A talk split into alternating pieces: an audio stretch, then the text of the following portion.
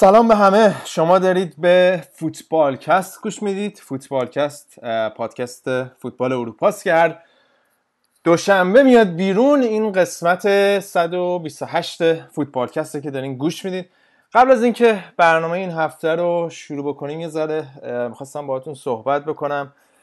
اول از همه باید این فاجعه ای که هفته پیش اتفاق افتاد رو از طرف خودم و همه بچه های فوتبال کست تسلیت بگم به همه خانواده های جانباختگان به شما انقدر تراژدی عمیق بود که باور کنید ما هم حتی دل و دماغ این که بیایم این هفته برنامه بسازیم و نداشتیم یعنی خیلی خودمون شک داشتیم. ولی در اینجور مواقع که واقعا زندگی انقدر دردناک میشه تحملش سخت میشه برامون آدم نیاز داره به گریز. برای من برای شما هم فکر کنم همینطور بوده. فوتبال واقعا این پناهگاه روانی و فراهم آورده. یعنی 90 دقیقه آدم جدا میشه از این زندگی که واقعا سراسرش پر از تراژدیه.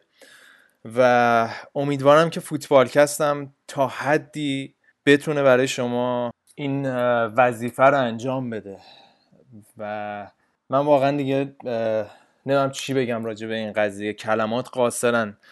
در توصیف این اتفاقی که افتاد. فقط می‌تونم آرزوی ثبت کنم برای همه کسایی که یه عزیزی از دست دادن و امیدوارم امیدوارم که شاهد این اتفاقا دیگه نباشیم. اما برگردیم به برنامه خودمون به فوتبال کست. خیلی از شما هفته پیش برای ما کامنت گذاشتین. خیلی انتقادهای سازنده بود. ما همه رو خوندیم. فقط یه نکته هم که بگم همه کامنتاتون رو ما می‌خونیم. یعنی اگر هم جواب ندیم کامنت ها رو می‌خونیم راجبش فکر می‌کنیم. و صحبت های شما رو شنیدیم هفته پیش. راجبه حالا زمان بندی برنامه بود یه سری کوتاهی که ما کردیم. سعی کردیم تو این برنامه یه سری تغییرات بدیم یه سری یه ذره نظم بیشتری بدیم به برنامه و تا بتونیم انتقادهای شما رو باستاب بدیم توی برنامه. هدف ما اینه که هر برنامه بهتر بشیم و مطمئنا نظرات شما به ما خیلی کمک می‌کنه. برای همین برنامه این هفته رو با بخش اسپانیا شروع کردیم. خیلی راجع به سویا صحبت می‌کنیم توی بخش اسپانیا. بعد میریم سراغ ایتالیا. توی ایتالیا خیلی بازی حساسی بود. مخصوصا بازی ناپولی میلان و یوونتوس لاتزیو راجع به اون صحبت کردیم. و بعدش هم میریم بخش انگلیس. توی بخش انگلیس هم خب بازی مهم کم نداشتیم. از جمله باخت لیورپول و تساوی تاتنهام سیتی که راجع به اونم خیلی صحبت کردیم. من فقط باید یه معذرت خواهی ازتون بکنم. ببخشید که برنامه رو دارید با یک روز تاخیر میشنوید. ما برنامه رو همون یک شنبه ضبط کردیم. ولی دیشب من قبل از در حال edit برنامه حالم خیلی بد شد. راستیتش و مجبور شدم مثلا برم بیمارستان. و کلا دیشب بیمارستان بودم. امروز صبح برگشتم مرخص شدم. و وقتی هم برگشتم دیدم همه در واقع کارهایی که دیروز کرده بودیم یعنی در واقع اون edit هایی که کرده بودیم همه فایل save نشده بود و مجبور شدم دوباره از اول بشینم همه رو ادیت کنیم. برای همین خیلی این برنامه برنامه واقعا سختی سختی بود تولیدش شاید. ولی خوشحالیم که برنامه این هفته به دستتون می‌رسه. خیلی خوب. بریم سراغ برنامه و ببینیم چه خبره.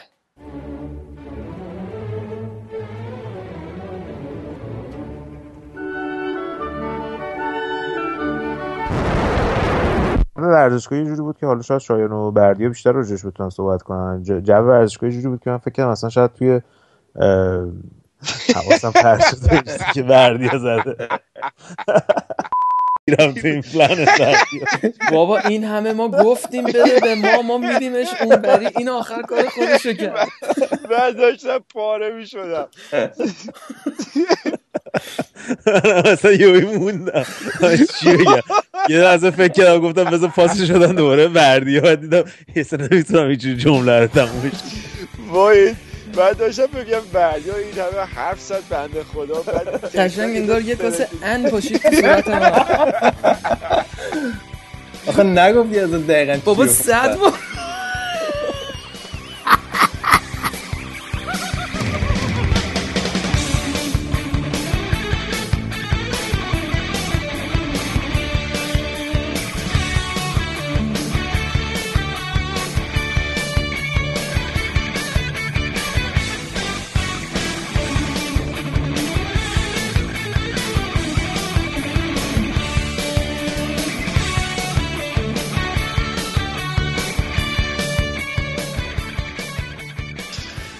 سراغ برنامه این هفته بچه ها اینجا هستن. البته بابک الان با همون نیست ولی سعی می‌کنیم حتما در ادامه روز گیرش بیاریم بخش آلمان رو باش ضبط بکنیم. ولی الان همه بچه ها هستن. من از شایان شروع می‌کنم. از تهران و چطوری شایان؟ چه خبر؟ این هفته که بردین و فکر کنم دماغ حسابی چاقه. من سلام می‌کنم خدمت همه فوتبال کسی عزیز. آره رضا امروز یوونتوس خیلی خوب بازی کرد چسبید. خیلی خوب. اما از اون طرف گودرزو داریم. گودرز هفته پیش نبود. توی این فاصله یه هفته ای گودرز دکترم شد. اول از همه بهش تبریک میگیم. دکتر شدن شد دیگه بعد آی دکتر صداش کنیم. ولی متاسفانه آخر هفته خوبی نداشت. جلوی سوانزی هم بد باختینا گودرز چطوری؟ سلام سلام من بچه ها ببخش من هفته پیش نبودم. ممنون از تبریکت. دیگه می‌خوام جای دکتر صدر رو بگیرم دیگه, دیگه هفته دیگه هم تفسیر فیلم بذارین یه بار باید برامون از فاجعه مونیخ بگی. خودش بوده مثل که اونجا هستن. یه جوری تعریف می‌کنه دیدی؟ انگار خودش اصلا اونجا جزو بازماندگانه. می نبوده آره. نه اصلا تو هواپیما بوده. آره افتضاح بود دیگه. این هفته خلاصه حال ما رو قشنگ لیورپول گرفت. بازی اول هفته هم بود. قشنگ دو روز ما نشستیم که تیمای دیگه برن تو باقالیا که یه سریشون رفتن یه سریشون نرفتن. ولی در صورت لیورپول بازنده اصلی این هفته بود. خلاصه حالا راجبش صحبت می‌کنیم.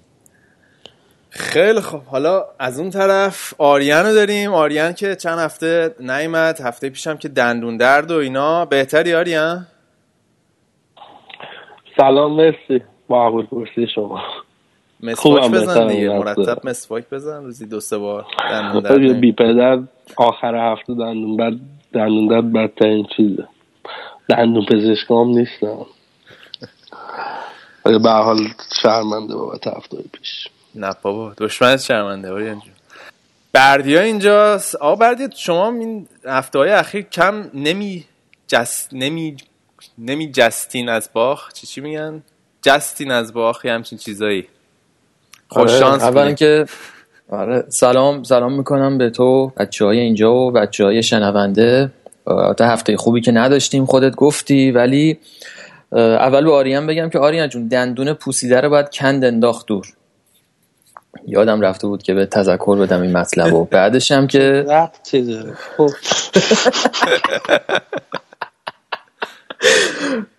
بعد که آره آخر هفته ما ردیف بود. برای که هم رئال زده هم اینتر زده هم استقلال زده. ببخشید البته ولی اون دندون لق فکر کنم که کرم میندازن دلاره بابا رضا انقدر این ضرب مسئله رو بالا پایین گفت ما دیگه خراب شدیم. شمشیر دو, دو پهلو رو از کجا تا بردی رضا؟ واقعا هفتی آخه این چیزی که میگی باید یه, یه بیسی داشته باشه. این من اصلا هیچ منطقی توی این ضرب مسئله که می‌سازی نمی‌تونم پیدا کنم. شمشیر دو لبه میگن دیگه. نمیگن؟ شمشیر دو پهلو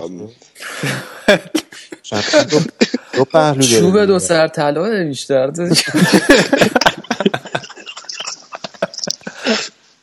آقا من بردیا راست میگه. من از وقتی که با تو آشنا شدیم رضا ما خودمون واسه ضرب مسئله همه شک می‌کنیم. واقعا نمی‌دونیم الان کدومش درسته کدومش غلط. من از عنفوان کودکی کلا با ضرب المثل و ادبیات کلاسیک و شعر حفظ کردن و اینا مشکل داشتم دیگه. حالا آخه این اصرارت به صحبت کردن جالبه. اگه مشکل داری چقدر اصرار داری آره صحبت کلیدی روی قضیه خوب نکن آقا. جان کلامو می‌خوام بیان کنم آخه. بعضی وقتا با ضرب میشه خیلی خوب. آقا بریم برنامه این هفته رو شروع کنیم. این هفته یه تغییر و تحولی تو برنامه دادیم. برنامه رو با بخش اسپانیا شروع می‌کنیم. چرا که نه؟ این هفته هم کلی بازی های حساس بوده توی اسپانیا. من اول می‌خوام با بازی سویا شروع کنم. که چه بازی بکش بکشی شد. آریان تعریف کن تو بازی چه خبر بود و سویان با این برد فاصله همچنان در تعقیب رئال مادرید داره میتازه دیگه. سویا بدون شک بهترین تیم یکی دو ماه اخیر اسپانیاست. از تزلزل بارسا و اتلتیکو استفاده کرد فشار رو رئال مادرید گذاشت و حالا که حالا رئال مادرید یه بازی کمتر داره ولی با فاصله ای امتیازی بالاتر از بارسا وایستاده و یه بازی جانانه کرد. البته جلوی اوساسونا بود دیگه. آره جلوی اوساسونا ایورا سه تا گل زد. یه گل خودی زد دو تا گل تمیز زد جبران کرد. کاپیتانشون آره کاپیتانشون. توی آفک بازی می‌کنه و چند هفته بود که می‌خواستیم راجبه سویا صحبت بکنیم. فکر می‌کنم دیگه الان وقت مناسبیه. تیمی که تونست رکورد زیدان رو بشکونه بعد از چل تا بازی به حال تونستن توی بازی هفته پیش فکر می‌کنم شما داشتیم برنامه ضبط می‌کردیم که بازی انجام شد. تونستن رئال رو دقیقه آخر متوقف کنن. ناجی رئال دومین گلزن فصلشون هم اون بازی یه کمکی کرد به سویا راموس گل خودی زد. حالا آریان سویا فکر کنم کلا توی اسپانیا معروف جز تیمایی بوده که هم خوب بازیکن میفروشه هم بازیکن خوب می‌گیره. حالا به واسطه مدیر ورزشی خفنی که دارن منچی چون همیشه با قیمت های خوبم می‌گیرن. ولی این فصل چند تا خرید خوب داشتن. حالا فکر کنم الان گل قضیه همین یووتیچ بود که توی این پنجره نقل و انتقالات گرفتن و نیمده دو تا گذاشت واسه رئال کنار. ولی کلا به نظرت این سویای این فصل چه المانی داره؟ چه چیزی متفاوت داره به سویای سالهای پیش که انقدر دارن خوب الان بازی می‌کنن؟ هم همونطور که گفتی الان فکر این پنجمین برد متوالیشون هم بود. این سویا پایریزیش از خیلی سالهای قبل حتی قبل از اونای امری هم گذاشته شده بود.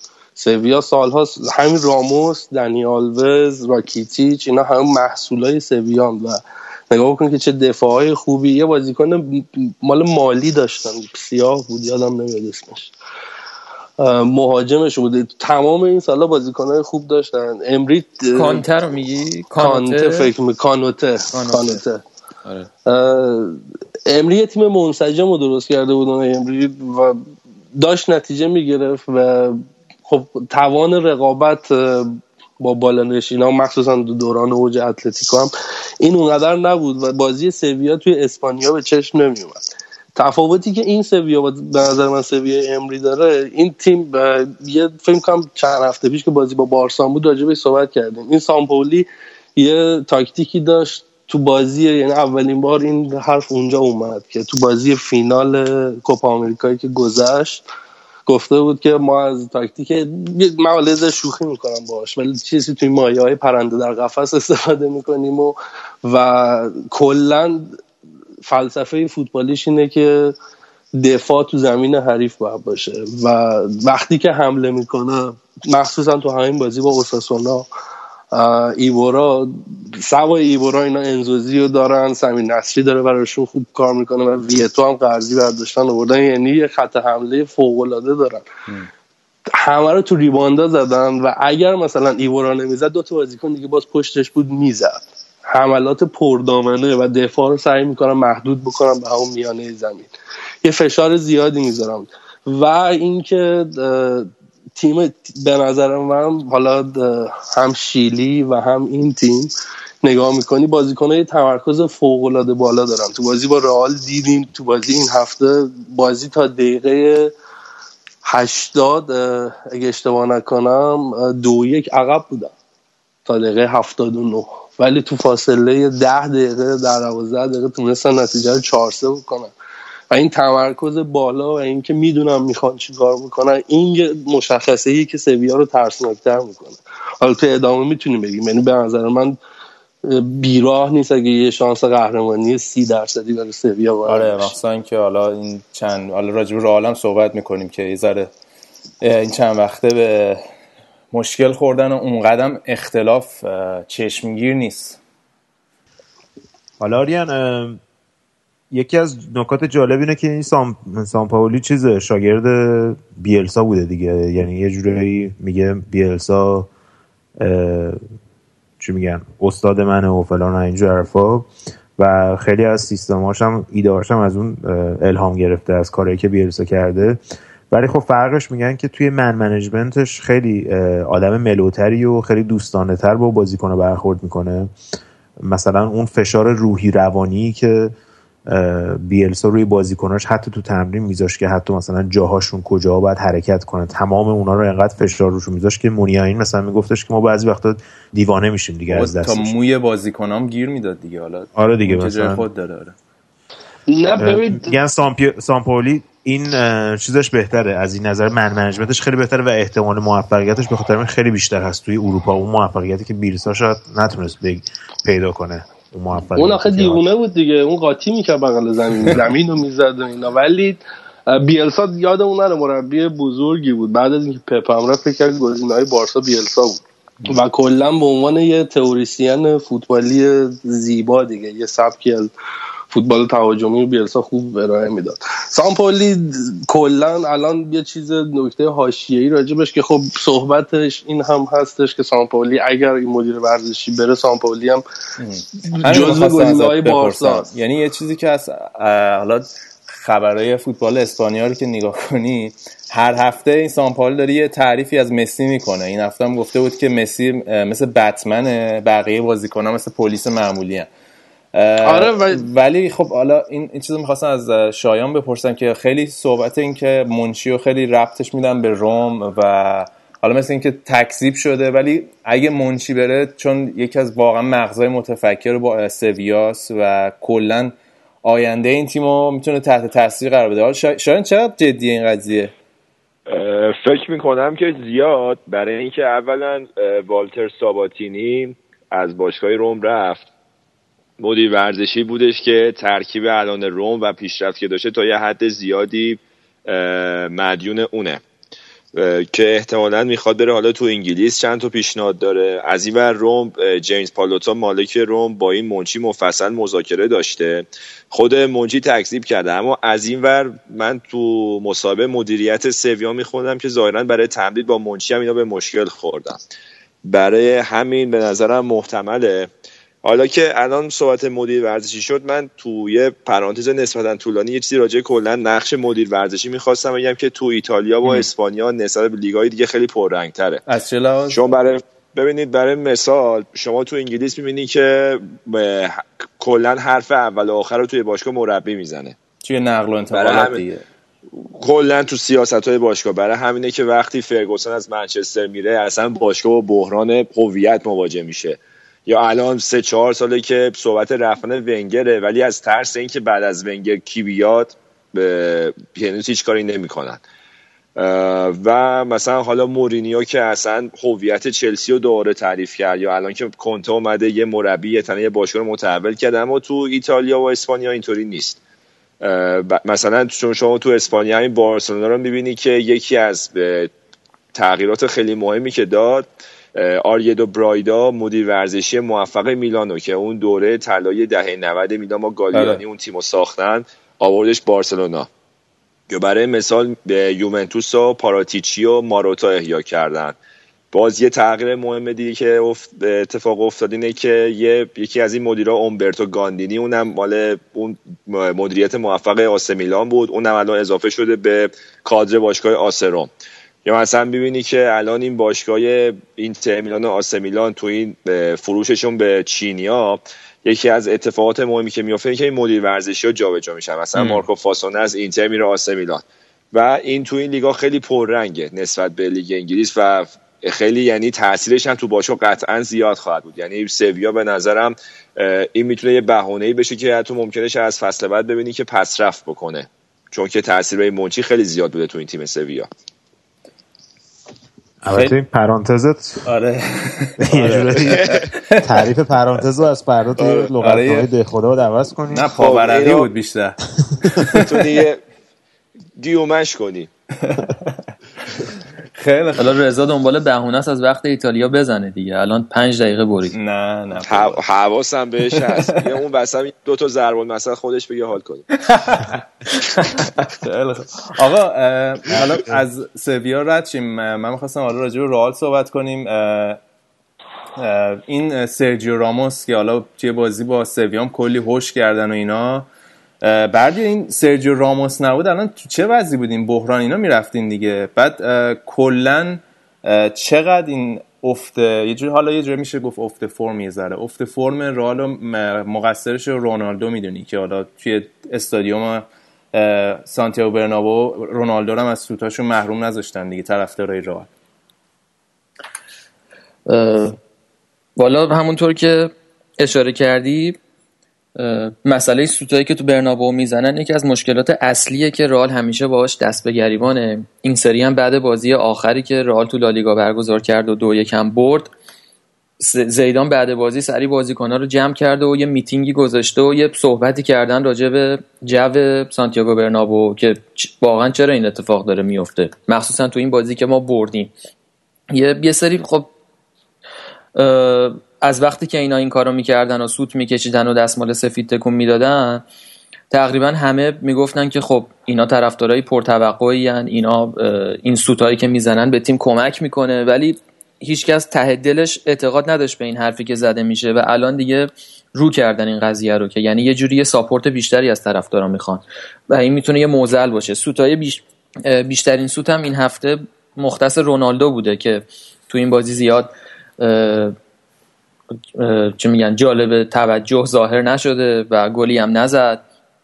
و برخل و اخلاقی هم که داره این که دوست داره مرکز توجه باشه رونالدو. یعنی هر اتفاقی که تو باشگاه میفته دوست داره که محوریتش با خودش باشه. و این قضیه در مواقع افت تیم به ضررش تمام میشه. چون وقتی که رال نتیجه نمی‌گیره یکی از کسایی که بیشتر از همه سیبل انتقادات میشه خود رونالدوه. در کنار این قضیه فرق امسال, فرق امسال رئال با پارسال رئال که آنجلوتی اون رکوردش رو از دست داد دقیقا یه اتفاقیه به نام سرژیو راموس که خب. چهار پنج تا بازی دقیقه 80 و 90 تیمو نجات داده و این کار اگه پارسال می‌کرد همین اتفاق این با... آره؟ که راموس می‌زنه. یعنی من فکر نمی کنم مثال مشابه داشته باشه. یه مدافع انقدر ناجی تیمش شده باشه. اونم توی دقایق پایانی. خیلی احساس می‌کنم که خیلی تمرین شده است این قضیه و حالا ما میگیم اتفاق ولی واقعا اتفاق نیست. یعنی اینا این قابلیت تو سرجیو راموس دیدن و خیلی هم روش تمرین می‌کنن. چون آسون ترین کاری که می‌کنه ضربه سر آخرشه. توی آنالیزایی که نشون میدن موقعی که موقع زدن ضربه ایستگاهی و جایگیری و هماهنگی که اونا با هم می‌کنن واقعا یه روند تاکتیکی پیچیده رو اینا پشت سر می‌ذارن تا اینکه راموس اونجا می‌تونه بلند شه و ضربه سرش رو بزنه. حالا من خودم هم ببخشید احساس می‌کنم که این شاید دوباره بگو. بگم. بردیا من خودم هم همیشه وقتی راموس رو می‌بینم این حس دارم که این اصلا دوست نداره به نقشه مدافع آخر بسنده کنه. دوست داره همیشه بکشه جلو یه تاثیرگذاری یه قهرمان بازی واسه تیمش در بیاره. اینم فکر می‌کنم بی تاثیر نیستش. آره این روحیه رو که داره. مثلا تو بازیایی که رونالدو نیست این صد درصد پنالتی ها رو که می‌زنه و یکی دوتا کاشته هم میاد می‌زنه. یعنی قشنگ روحیه دفاع صرف وایسادن نداره. هی دوست داره بیاد جلو کمک کنه خودی نشون بده. دوست داره که بوت بشه مثلا. آره. دوست داره که اسطوره آره. باشه. حالا من خواستم از آریان داشتیم صحبت می‌کردیم قبل برنامه. نظر آریان این بود که با توجه به درست فرم رال افت کرده بود روند برده در واقع رکورد زیدان قطع شد. ولی آریان تو معتقدی این رئال بهترین رئال سالهای اخیره؟ چرا؟ یعنی آره یعنی داشتم قبل برنامه می‌گفتم از 2010 که مورینیو اومد تا الان تقریبا هفت فصل یا هفت سال میگذره. شاید یه مقطعی رئال مورینیو و یه مقطعی هم رئال آنجلوتی. یه مقداری من راجع به زیدان احتیاط می‌کردم که ببینم چی میشه چون دیمت اووار فصل اول و قهرمان شد و اوایل فصل خب یه ذره ریپ می‌زدن. ولی نشون داده که تو سختترین شرایط الزامن یادمون نره زیدان اولین تجربه مربیگریشه در این سطح. و یه تغییر گنده که ایجاد کرده توی رئال مادرید خیلی تیم ساخته. یعنی تو حس تیم بودن رو توشون می‌بینی.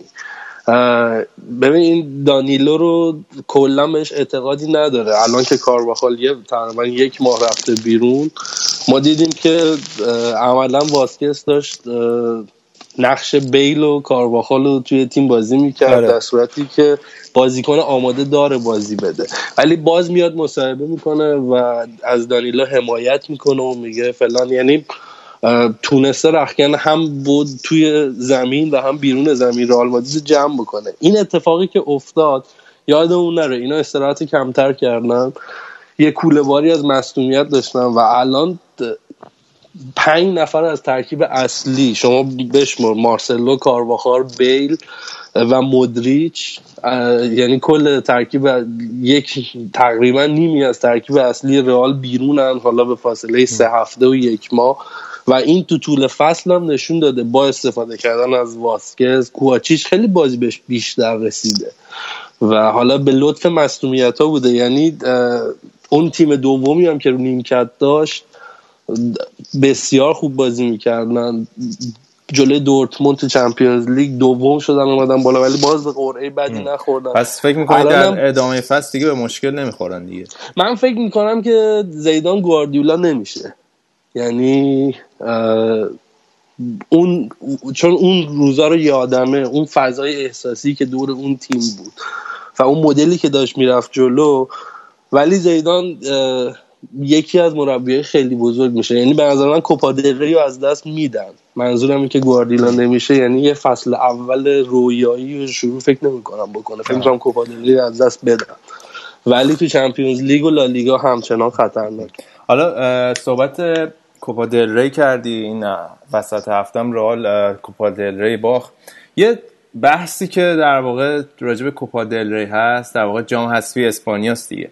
اینه که میگن اولا وقتی بازی ها همش رفت و برگشت برگزار میشه خب تعداد بازی که اولا برای تیما باید بیشتر بازی کنن. بعد اینکه این در واقع فاکتور سورپرایز از بین میره. مثلا یه تیم کوچیکی به فرض میاد بازی رفت رئال مادرید رو می‌بره خب بازی برگشت رئال میاد چهار تا می‌زنه و میره بالا. برخلاف مثلا جام حذفی کشور دیگه مثلا مثل انگلیس که هر از جنگایی مثلا شگفتی اتفاق میفته تیمای کوچیکتر میان بالا ولی این اتفاق توی اسپانیا کمتر میفته اول لیگ انگلیس خیلی بازی داره و یادمون نره که دورور فوتبال مسائل مالیش هم هست. کوپا می‌خوام فقط یه اشاره به اهمیتش بکنم. کوپا رو برگردیم نه خیلی قبل ده سال قبل از دوره ریکارد و مثلا برنچوستر تو رئال مادرید. معمولا تیم دوم میفرستادن تو زمین. آره. ولی امروز رونالدو تو بازی با سلتا بعد از دو سال تو ترکیب فیکس رئال مادرید بود تو کوپا. چون تو فینال هم نیومده بودن دیگه فکر کنم 2014 آخرین باری بود که فینال بودن. دیگه اصلا رونالدو بازی نکرده بود. چون اهمیت این بازی ها داره بیشتر میشه به خاطر اینکه حق پخش تلویزیونی داره بیشتر میشه و اسپانیا خب یعنی بازار تقاضا وجود داره و یه صحبتی هم بود مثل ایتالیا که بازی یه بخشی از بازی اسپانیا بره توی چین برگزار بشه. این صحبت شده بود. کما اینکه الان دارن زماناشون رو با چین و شرق آسیا تنظیم می‌کنن. تو ال کلاسیکو ساعت چهار بعد از ظهر خیلی مسخره است. ولی داری می‌بینی آره دیگه. الان دو سه سال اینجوری شده دیگه.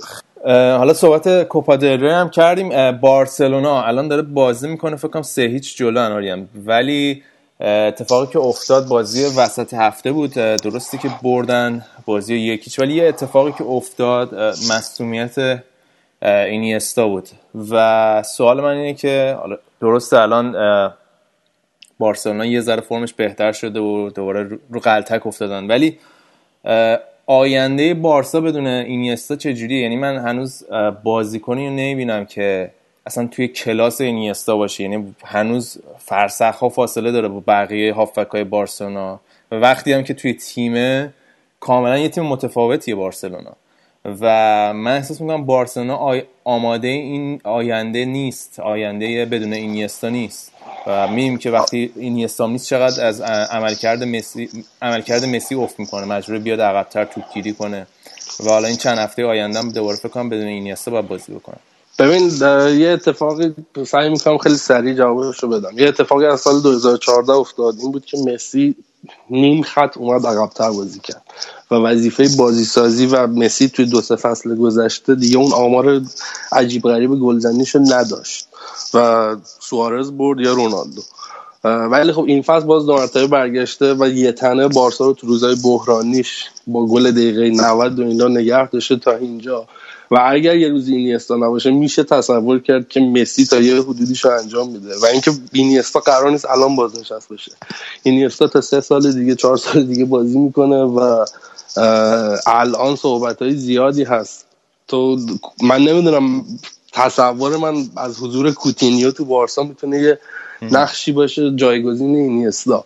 چون صحبتش هم زیاده. آره. آقا برو دنبال زندگی خودت داداش من. اتفاقا همین هفته ریوالدا یه مسابقه کرده بود. ریوالدا یه مسابقه کرده و کلی تشویق کرده بود کوتینیو رو که بره بارسلونا از این صحبت ها داداش گود از اینا بارسا بهتر جواب میدن.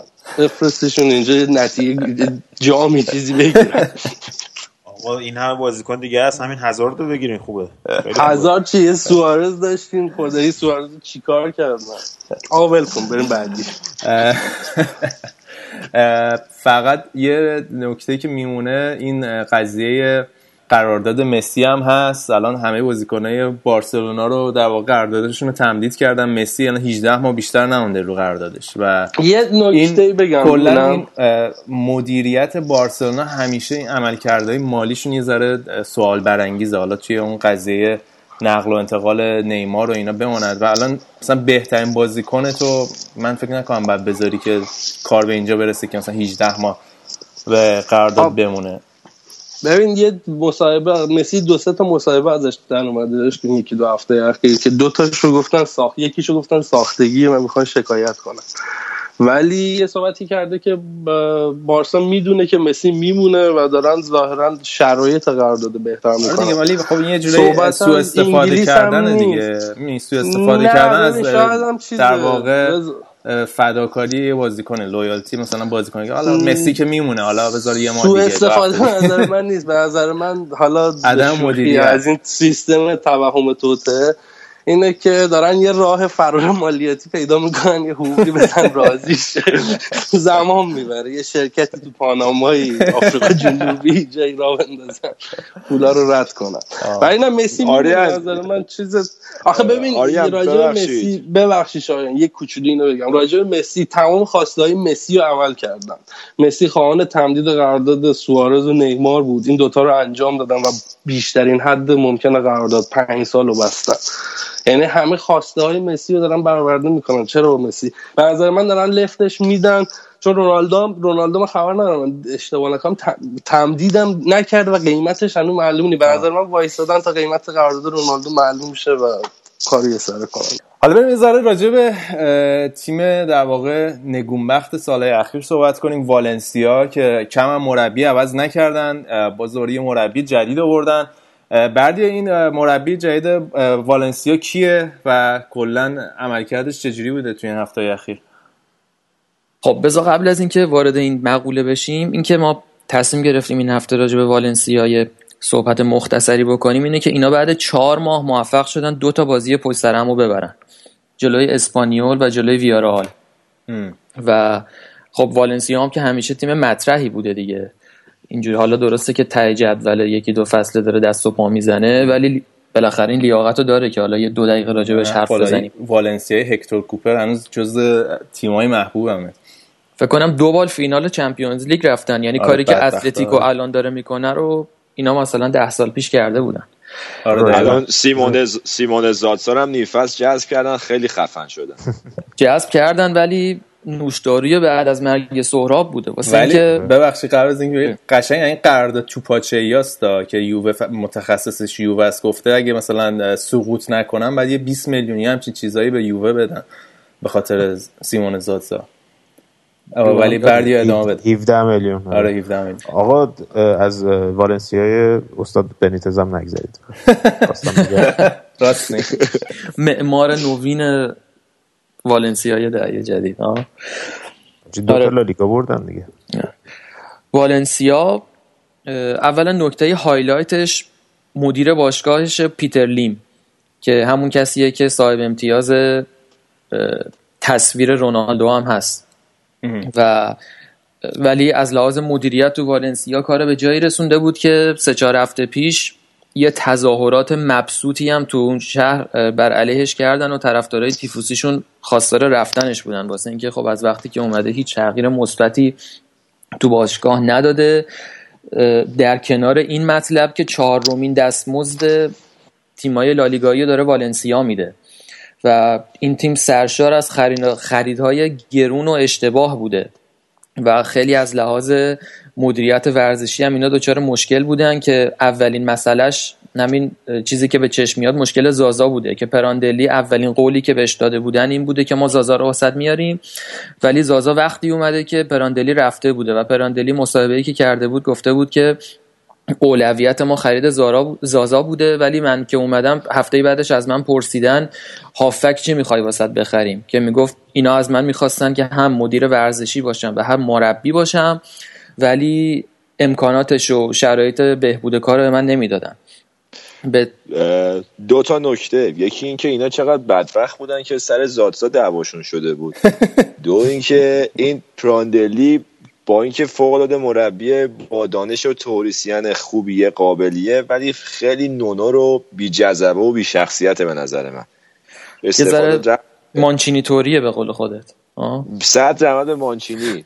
حالا بذار به ترکیب والنسیا نگاه کنیم آخه اینا اول فصل نگردو فروختن دیگه به میدرزبرو که مهاجم اصلی فصل قبلشون بود. یکی از دلایلی که واسه زازا یعنی فکر کنم انقدر چیز بوده آره. بود که جایگزینش کنن اول فصل. مهاجم هدف نداشت آره. فقط ترکیب والنسیا رو که می‌خواستم بهتون بگم خریدای گرون و اشتباه دارن نگاه کنین. مثلا منیر حدادی بارسلون داره اینجا بازی می‌کنه. سیکوئرا که یه بازیکنی که دو سه فصل پیش رو اوج بود ولی الان بازیکن مطرحی نیست اینجا داره بازی می‌کنه. مونتویا که هیچ تیمی تو دنیا نمیخوادش اینجا الان داره فیکس بازی می‌کنه. دروازه‌بانشون دیگو آلوزه و یه دونه مدران بازیکن قرضی جوون رئال هم داره تو تیمشون بازی می‌کنه. مربی جدیدشون اسمش ورو گونزالز این مربی قبلا دستیار بوده مدافع سابق والنسیا هم هست و پنج بار سابقه همینطوری مربی موقت بودن و داشته روی نیمکت والنسیا. ولی این فصل بهش قول دادن که تا آخر فصل تو میمونی. ناصر الجوهریش. این مونتایا یه فصل هم اینتر بود درسته؟ یه فصل با مثلا 45 دقیقه بازی تو اینتر. ببین چیه که جای ناگاتومور هم نتونست پر کنه اونجا. خیلی بازی کنه بازنده ایه حالا به هر حال این داستان والنسیا بود. باید ببینیم که با این خرجی که اینا می‌کنن می‌تونن سال بعد خیلی خوب. خیلی خوب. اگه موافق باشین دیگه بخش اسپانیا این هفته هم ببندیم. فقط نرسیدیم راج... این هفته راجع به اتلتیکو زیاد صحبت کنیم. اتلتیکویی که این هفته هم بازیشون جلوی بیلبائو بود. بازی حساسی هم بود. موفق شدن. دو دو مساوی کنن. بازی که دو یک عقب افتاده بودن و حالا هفته دیگه راجع به اتلتیکو و آینده اتلتیکو زیر نظر سیمونه یا اینکه آیا میمونه میره. و گریزمان و شاید رفتنش به منچستر یونایتد. همه اینا هفته بعدی صحبت می‌کنیم. فعلا یه استراحتی بکنیم. بریم بخش بعدی بخش ایتالیا که اونجا کلی بازی حساس انجام شده. اولا می‌خوایم راجع بازی ناپولی و میلان صحبت کنیم. با ما باشین یه استراحتی بکنیم. بریم بخش ایتالیا.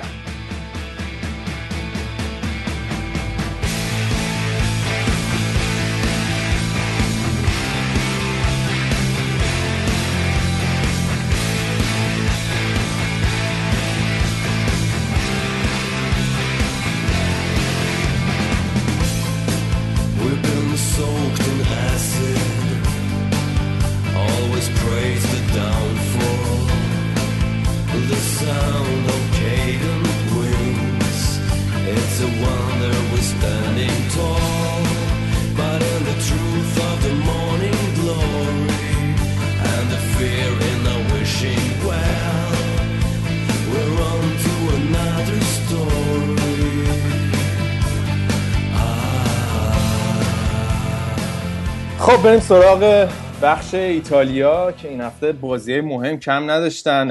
اگه موافق باشم بچه ها بازی ناپولی و میلان شروع کنیم. بازی که توی سن سیرو هم بود. کلی بازی حساسی بود برای جفت تیم. میلان باید حتما می‌برد که حالا جز اون در واقع اون سهمیه اروپا و همچنان امیدوار بمونه. ناپولی هم بعد میموند که در تعقیب یوونتوس باقی بمونه. ولی در نهایت ناپولیا زدن توی سنسیرو میلان ترکوندن. حالا بعد تو که بازی رو دیدی کلا روند بازی چجوری بود؟ و جفتی ما چجوری دیدی؟ میلان مونتلا کاری با این تیم کرده رضا که سیدورف و اینزاگی و مربیای قبلی نتونستن بکنن. اونم این که یه روحیه‌ای به میلان تزریق کرده که طرفداراشو امیدوار کرده و جو استادیومو خیلی تیفوسی و آتیشیش کرده بودن. مهمترین نکته بازی این بود که میلان خیلی امیدوار اومده بود به بازی. ولی خب ناپولی تیم با کیفیتیه و توی ده دوازده دقیقه اول این سینیه و مرتنز کار خودشونو کردن و نسخه میلان رو پیچیدن و همونطور که شایان هم می‌دونه میلان تیمیه که همیشه عقب میفته ولی با هزار زور و زحمت و بدبختی آخر بازی نتیجه رو در میاره و عوض می‌کنه. آره. تو این بازی واقعا زورش به ناپولی نرسید. حالا گودرز تو چقدر دوناروما رو مقصر می‌دونی تو باخت در واقع میلان چون دوتا اشتباه کرد. من خیلی مقصر می‌دونم شما. شایدم می‌دونه. من با این بازیکنهای اوورریتد که الان از جوونی یه ذره بزرگشون می‌کنن زیاد های میونه خوبی ندارم. با پوگبا هم همین میونه رو از سه سال پیش جدی فهم کنید دوناروما اوورریتده نه هنوز معلوم نیست که اوورریتد باشه یا نباشه. ولی به نظر من زیادی از هنوز قبل از اینکه خودش رو ثابت کنه بزرگش کردن که باعث میشه که مثل همون کاری که با بازیکن تو انگلیس می‌کنن که خیلی موقع باعث میشه با سر زمین بخورن. شاید تو هم موافقی با این قضیه؟ من به طور کلی کاملا با گودرز موافقم. اصلا منم همین فازو دارم روی این بازیکنان که جدید مطرح میشن. اما دوناروما رو که من چون یه سال خیلی خوب تغییرش می‌کنم منو به شخص متقاعد کرده تا اینجای کار. حالا این بازی راستشو بخواین ناپولی یکی از بهترین خط حمله اروپا رو داره. درسته که آره. گل اول و از زاویه بسه از راه دور گل دوم لای خورد اما این سینیه و کایخون مهاجمای معمولی نیستن گودرز. بالا این نظر منه. بعد یکی هم این که آره ولی احساس یه... کردم شایان که تکنیکش مشکل داشت یعنی رو هر دو تا صحنه. هم هم ببین اون شوتی که این سینیه زد فکر نمی‌کنم خودش هم توقع داشت سر سر اتفاقا اون این خوراک زدن شیجه دست مخالفه. من خیلی تعجب کردم گل اولو چرا دست مخالف نرفت. یه چیزی که هست یه آماری من هفته پیش خوندم راجبه دروازه‌بانای برتر پنج لیگ معتبر. خب. بعد حالا بقیه لیست من کل لیست من خوب خاطرم نیست. اما یکی خب مانوئل نویر بود بعد دونارومان بودش. منتهای مراتب مسئله که بود بین این دروازه‌بانا؟ کمترین شوت به سمت دروازه رو مانوئل نویر داشت. خب چون بایر مونیخه. اصلا تیمش خیلی موقع اصلا توپ به خط دفاع نمی‌رسه. اما از اون بر بیشترین شوت به دروازه واسه یکی دیگه بود یا نفر دوم بود یا اولین دوناروما که بیشترین شوت رو به سمت دروازش زده بودن و این واقعا آمارش واسه یه پسری که هنوز پسر هستن. نمی‌تونیم یه مرد. 18 سالش هم نشده.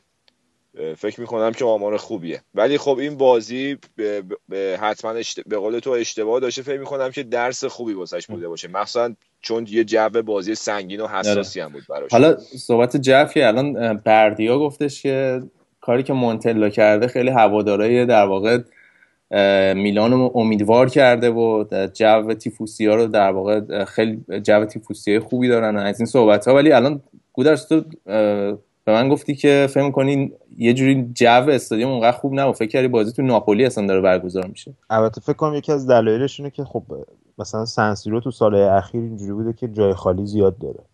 تو این بازی هم خیلی به چشم من خورد. من داشتم از تلویزیون انگلیسی می‌دیدم. نمی‌دونم تو ایران مثلا پخش می‌کنن چون بعضی وقت صدای ورزشگاه رو قطع می‌کنن تو ایران. من به نظرم یه جوری بود که انگار مثلا یعنی اولا که ناپولی اونجوری که بازی رو شروع کرد خیلی راحت بودن. البته مثل اینکه حالا بردیا می‌تونه بیشتر راجع به این صحبت کنه یا شاید که کلا ناپولی سیستمشون اینجوریه که تو نیمه اول تیم حریف رو خفه می‌کنن یه جورایی. و اونقدر فشار می‌ذارن و که تیم حریف میره تو توی زمین خودش رو از زمین خودشون سخت می‌تونن بیان بیرون به خاطر پرسی که می‌ذارن با اینسینیو و مرتنز و کایخون بالای زمین. تازه تو این بازی چیزم نداشتن.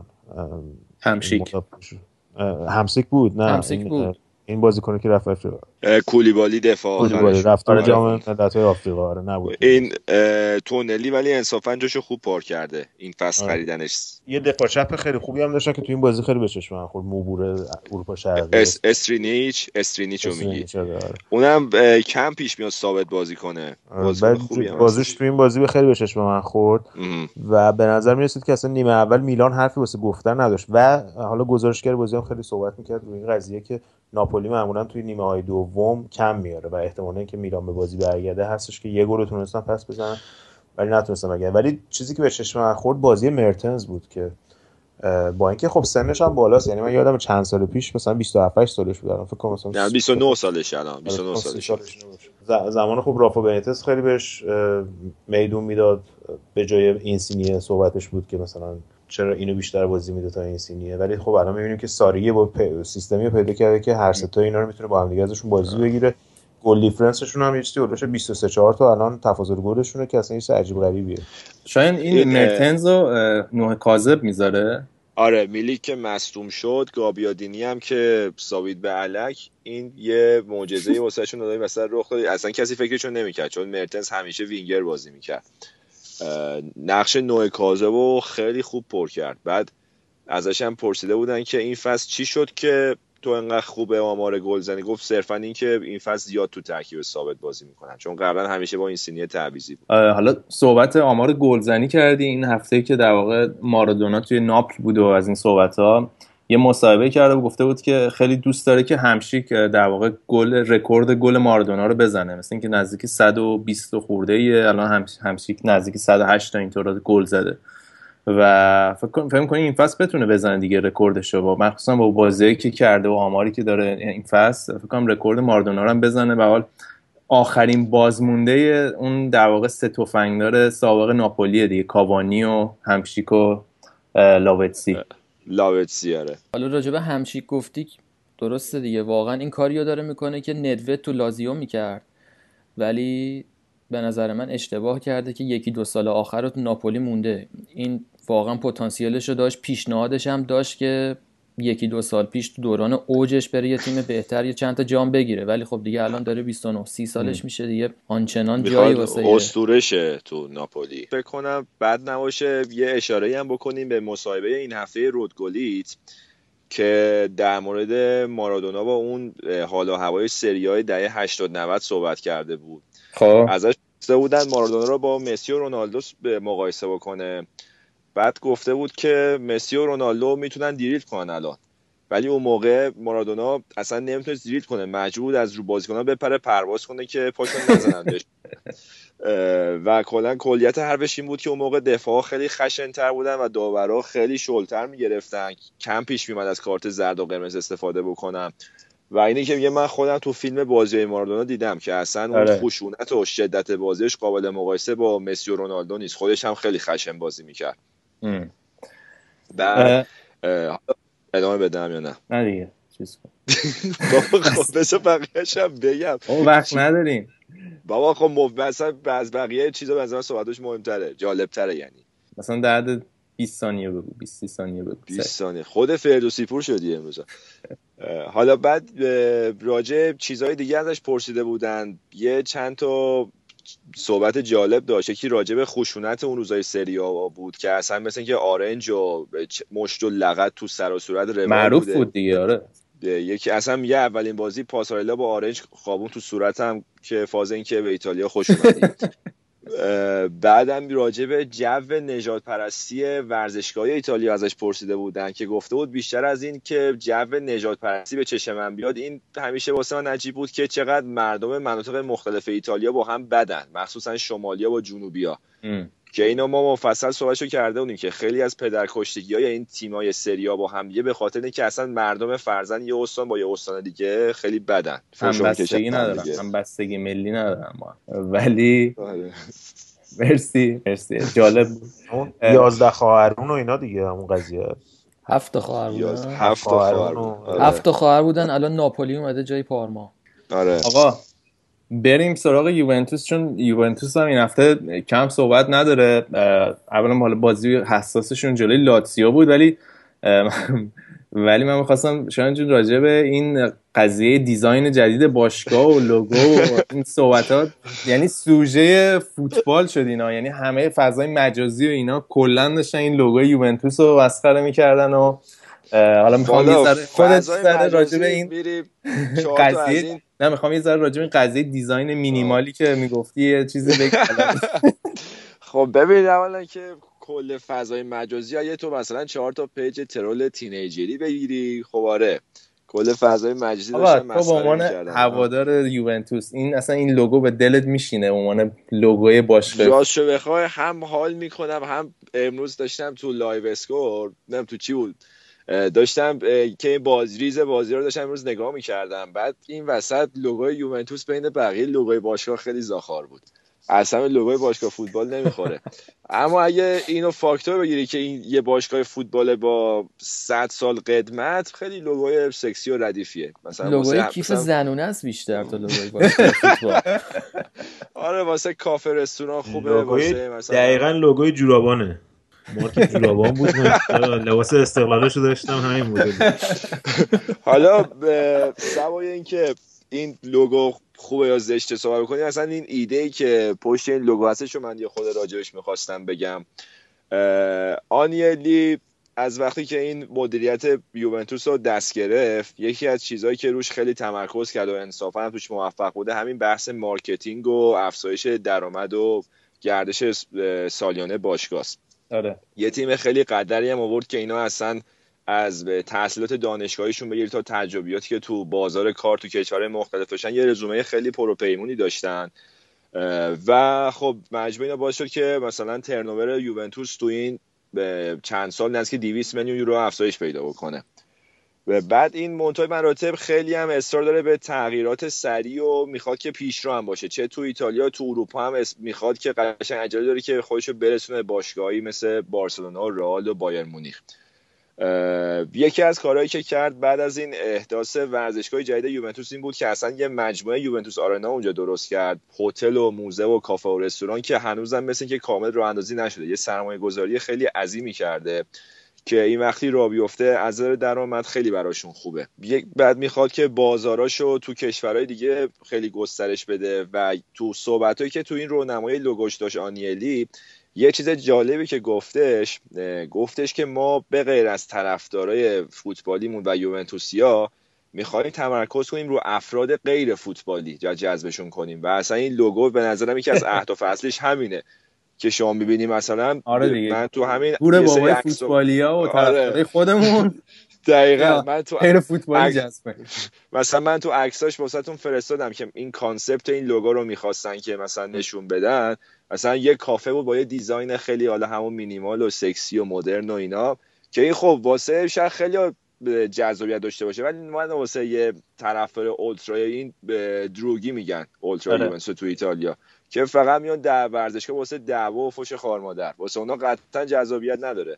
اما این نشون داده که می‌خواد که حالا به هر قیمتی بازارش رو گسترش بده و خیلی هم ریسک بزرگی کرده. چون که پس پرده مدیریت به مثل اینکه یه جنگ خیلی مفصلیه بین آنیلی و فامیلش این جان الکان. الکان نوه دختری اون آنیلی بزرگی که صاحب باشگاه یوونتوس. خود پدرخوانده مافیا. بعد این مثل اینکه الکان منتظر فرصته خب. که این اینو کله پاش کنه. و یکی از بهانه اصلیش هم اینه که تو چمپیونز لیگ آنیلی اگه نتونه موفق بشه مثل اینکه تو اولین فرصت می‌خواد کله پاش کنه و خودش شخصا ریاست باشگاه رو دست بگیره. و این آنیلی به نظرم با این تغییرات رادیکالی که داره تو باشگاه به وجود میاره رو لبه تیغ داره راه میره. خیلی خطریه. این از قضیه design هم که بگذریم این صحبت ها توی این پنج سال اخیر این اختلافی که در واقع یووه با تیم دوم داره الان فکر کنم کمترینه. یه ذره وضعیتشون یه ذره متزلزل سر جدول ولی خب این بازی فکر کنم با لاتزیو statement خیلی مهمی بود برای در واقع بقیه تیمای توی سریا فکر می‌کنی اصلا به مشکل بخورن در ادامه فصل؟ ببین من از اونجایی که خیلی دوست داریم که وقتا مدیریت بکنیم من اینو می‌خوام که الان خود مختصر بگم. آل, آل, آلگری برای اولین بار تو این از اون پرانتزا استفاده کن. آره. تو سالهای برای اولین بار تو سالهای اخیر از سیستم 4 2 3 1 استفاده کرد. و امروز هم تو همه این تحلیل ها و گزارش من می‌دیدم که کورکوپر همه ریخته بود هرچی مورد تهاجمی داشتن آورده بود تو کوادرادو و پیانیچ و دیبالا و مانزوکیچ و ایگواین و نتیجه همین شد که مخصوصا نیمه اول که لازیو تقریبا تو قوطی بود. همون بیرا به اول هم دو تا گل زدن ولی ادامهش دیگه فرصت ها رو حروم کردن و خیلی همه حال کرده بودن با این بازی هجوم یوونتوس. اما مسئله ای که به نظرم کلا تیمای الگری دارن نه فقط یوونتوس. اینه که الگری تکلیفش با خودش خیلی موقع مشخص نیست. خیلی تغییراتش زیاده چرخشش خیلی زیاده تو استفاده از بازیکن اصلی. برای مثال الان من خودم به شخص تکلیفم با ماریو لمینا مشخص نیست. از یه طرف می‌دونم که با کیفیت از اون طرف هم الگری چند تا بازی پشت سرم بهش ثابت بازی نداره که من ببینم که این واقعا تو کدوم پست چقدر جواب میده. و یکی از دلایل این افتی که خیلی هم منتقدا اینو دستاویزش کردن برای حمله به الگری یه دلیل این افتش اینه که الگری مرتب داره سیستمش رو عوض می‌کنه. خیلی خوب. از یوونتوس هم بگذاریم. آقا بریم سراغ اینتر. اینتر که داره چیکار می‌کنه دیگه؟ سهمیه اروپا هم دارن کم کم دیگه خیز برداشتن برای سهمیه چمپیونز لیگ و این حرفا. بردیا جون چه خبره؟ یه بازی خیلی پربرخوردم داشتم با پالرمو. آره امروز صبح بازی که صبح زود بود به وقت اینجا که ما هستیم. من چند تا تماس تلفنی از ایران داشتم که آقا پاشو نگاه کن اینا دارن شیشمین برد متوالی هم میارن و ما خیلی خوشحال و سرمست رفتیم بازی رو نگاه کردیم. فداکاری که اینا تو بازی می‌کنن خیلی الان به چشم میاد و تاثیر مثبت پیولی و کاملا دیگه میشه مشاهده کرد که تقریبا با همون بازی بازیکنایی که زمان دیبورن بودن ولی الان داره یه جوری ازشون بازی می‌گیره که کاملا یه تیم روون و سرحال و رو به جلو دارن بازی می‌کنن. مطمئنا ایکاردی بهترین بازیکن ترکیبه ولی نباید بگذریم که بهترین خرید فصل اینتر کاندروا بوده. که پاس گل این بازی هم با سانتر خوب خودش انجام داد و این روند رو خیلی سخته که بتونن حفظ کنن به دلیل اینکه خب خیلی وقت نیست که تیم خوبی شدن ولی باید ببینیم که پیولی از پس رو, رو اوج نگه داشتن تیم برمیاد یا نه. و یه نکته ای که خیلی به چشم میاد این که میگن حالت چرخشی بازی دادن به بازیکناست یعنی که بهترین بازیکنایی وسط زمین مثلا ژائو یا بانگا یا این دوتا بازی آخر کندوگ بیا اینا رو هیچ وقت پشت سر هم فیکس بازیشون نمیده. هی جابجاشون می‌کنه عوضشون می‌کنه و حالا این بازی رو که بگذریم وسط هفته یه دونه قیچی برگردون مشتی هم موریو زد که فکر کنم از الان رفت جزو کاندیداهای پوشکاش اوورد گل بهترین گل سال. نمی‌دونم شما این گل رو دیدین یا نه. فکر کنم تنها گل زندگیشم بود. موریو حالا من راجع به آره، موریو خیلی زد ولی. یه چند هفته است می‌خوام صحبت کنم عجله نمی‌کنم که وقت بچه رو چشم نزنم. ولی اول فصل این از رئال مادرید هم پیشنهاد داشت. ولی به خاطر اینکه چینی اومده بودن و پول آورده بودن نگرش داشتن. ولی یکی از با استعدادترین دفاع وسط های جوون الان اروپا سنی هم نداره 21 دو سالشه. یاد منو یاد کوردوبا میندازه. اونم تو اینتر کلمبیایی بود هموطن این بود. خیلی هم سبک بازیش جنگنده و مثل اونه و قد و قامت خاصی هم نداره ولی خیلی تر و فرزه از بازار نقل و انتقالات اینتر هم خیلی سریع بگم اینه که بردی قبل از اینکه بری سراغ بازار نقل و انتقالات من سوال ازت بکنم. این اومدن این گاگیاردینیه چیه؟ این گالیاردینی. گالیاردینی آره. که گرفتن میگن که خیلی تاثیرگذار بوده توی بازی اینتر با اینکه به اون صورت طرفدار اینتر خوشبین نبودن نسبت به مخصوصا پولی هم که براش دادن. و اینکه میگن که خیلی باعث شده که توی این سیستمی که پیولی بازی می‌کنه آزادی بده به کاندروا و بانگا و حالا ژائو ماریو وقتی که به بازی میاد که اونا بتونن راحت تر تو خط حمله خودشون رو نشون بدن با خیال راحت از عقب زمین. دقیقا کاریو که تونی کروس تو رئال کرد یعنی به محض اینکه خریدن fix بازی کرد بدون تمرین زیادی با تیم و از از, از اولین بازی دقیقه اولش fix بود. این الان داره تو اینتر حالا توی لول پایینتر ولی این هنوز 8 9 روز نیست با اینتر قرارداد بسته و دو تا بازی fix کرده. تعویزم نشده. خیلی بازیکن جوون و با استعداد و خوش استیل و بدون اضافه کاریه و اگرم پاس بندازه پاساش خیلی دقیق و میلیمتریه. خیلی سبک بازیشو بخوای مثال بزنی مثل کیه؟ چون من خودم ندیدم ازش بازی کنم. مثل مثلا مثلا مثل آلبرتینیه مثلا. آلبرتینی. ها ای چه شوتایی می‌زد یادش ولی از اون به نظرم فیزیکی تر و هیکلی تره حالا زیاد زیر ذره بین ما نبوده. من واقعا دو سه تا بازی ازش دیدم. هنوز نمی‌دونم چند مرد حلاجه. ولی این چیزی که نشون داده خیلی با استعداد و با اعتماد به نفس نشون داده. مثل کاری که مثلا تییاگو موتا موقع تو اوجش تو اینتر می‌کرد فکر می‌کنی بتونه انجام بده؟ امیدوارم. بالا پول گنده ای خرجش کردن. 16 آره. نه نزدیک 30 تا 27 تا. خیلی خوب آقا اینم از اینتر. بعد ایتالیا رو کم کم ببندیم. شاید فقط در حد سی ثانیه روم هم بگو و ایتالیا رو تمامش کنیم. روم یکیچ کالیاری رو الان شکست داد. چون میگی سی ثانیه من فقط می‌خوام به ناینگولان اشاره کنم که فوقالعاده داره ظاهر میشه. بازیکن ماه روم هم انتخاب شد و الان یکی از بهترین هافبک های اروپاست بلا شک و تاثیرش تو روم انکار نشدنیه. خیلی خب حالا نقل و انتقالات اینتر هم مون بردیام خواست ولی چون دیگه وقت محدوده و اینا هفته بعد حالا راجبش بیشتر صحبت بکنیم. این بخش ایتالیا رو ببندیم. اگه موافق باشین یه استراحتی بکنیم و بریم بخش بعدی راجب لیگ انگلیس صحبت بکنیم. ما که موافق نبودیم ولی بریم.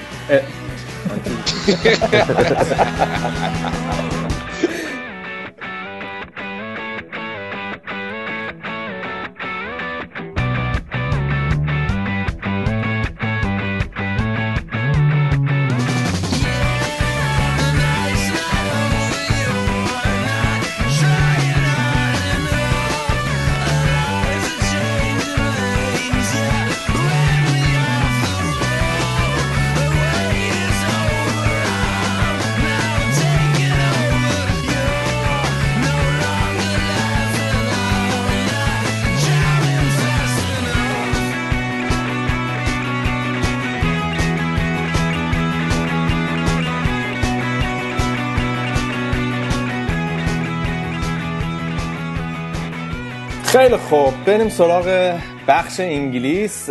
فقط شایان با همون خدافزی کرد چون دیگه خیلی دیر وقت ایران بود.